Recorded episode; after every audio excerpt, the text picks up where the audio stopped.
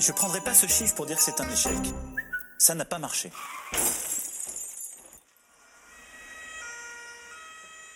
Monsieur Maurice, bonjour. On pensait vous avoir dégoûté de nos ondes, mais vous revoilà. Alors, dites-nous, quelle tempête vous amène cette fois-ci? Salut gamin. Dis, je voulais te demander un truc là. Même si tu utilises une appli de ton téléphone pour retrouver les clés que tu as posées, tu sais plus où. Il te reste certainement un peu de mémoire personnelle sous les cheveux, non?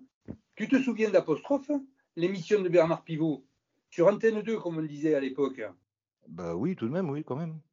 Bon, c'est bien. T'es un peu moins inculte que ce qu'on aurait pu craindre. Tu te souviens de l'ambiance? On applaudissait, on en redemandait, les auteurs causaient de leurs livres, s'invectivaient, picolaient de temps à autre. Le père Pivot, lui, il travaillait les textes en profondeur. Pas question de la lui faire à l'envers. Il savait poser la question piège. Ça, c'était de la critique.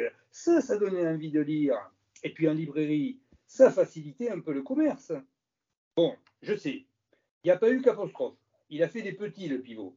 Comme euh, Fil dans ta chambre, Ça balance à Paris, Café Picouli et j'en passe. Et non, n'en rajoute pas, tu vas m'agacer. Tu me diras qu'il reste toujours la grande librairie, mais déjà avec Bunel. C'était pour insomniaque un manque de somnifères. Je vous remercie de nous aider à nous faire de nouveaux amis, monsieur Maurice. Mais non, si je dis ça, c'est parce qu'au hasard de mes pérégrinations sur la toile, je suis tombé sur la relève. Version web. Amélie t'apostrophe. Regarde, c'est sur le téléphone intelligent. Eh, attendez, approchez l'écran là. Ah, c'est sur YouTube. Et parce qu'en plus, vous êtes parvenu à télécharger l'application. Bravo. Gaffe, Pichoun. Si tu me charries, je t'enterre sous l'intégrale de Christian Jacques. Surtout que ça te concerne, toi aussi. Oui, oui. Méfie-toi. Maintenant, ce sont les youtubeurs et youtubeuses qui font les journalistes littéraires, mon petit pote. Puis il y a du niveau, hein. Quand ils tombent sur un livre époustouflant, plutôt que d'en faire un résumé avec un avis posé, ils se collent un slip sur la tête. Les fils des Hardisson, Durand et consorts doivent s'en bouffer le marque-page. Fallait y penser. Se coiffer d'un caleçon. T'imagines le pivot en train d'attraper un joli slip kangourou à fleurs pour s'en servir de couvre-chef tout en déclarant à Umberto Eco ce bouquin-là, le pendule de Foucault, c'est un putain de pavasse. Il déboîte, ma gueule.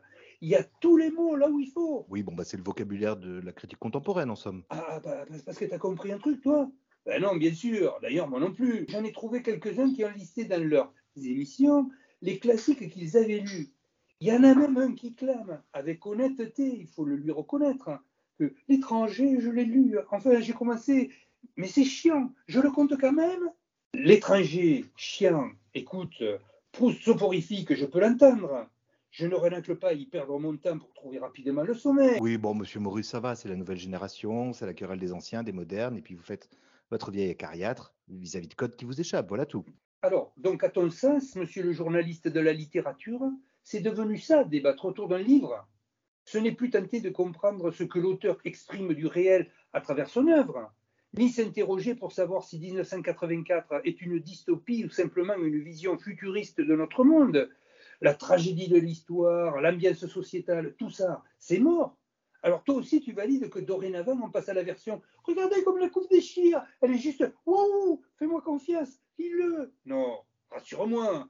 Faire une lecture critique d'un ouvrage, c'est pas juste devenu bazarder l'objet livre comme si les mots n'importaient plus, si ah, note bien c'est pas vraiment leur faute, à ces pédants magnifiques en quête d'un peu de gloire.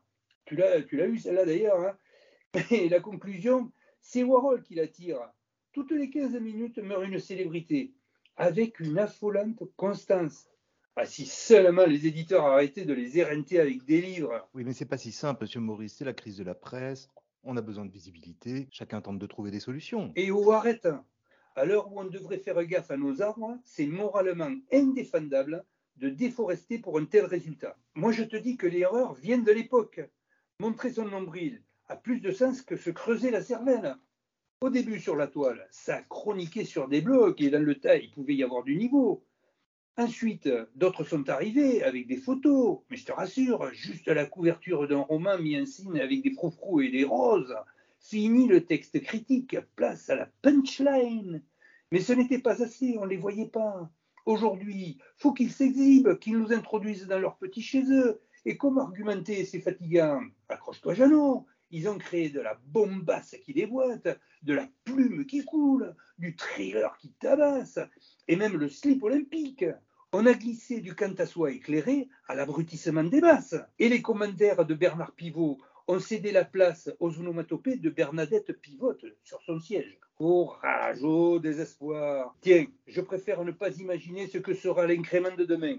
Mais tu vois, que ces gens soient perçus comme la relève, je dirais pas que c'est un échec.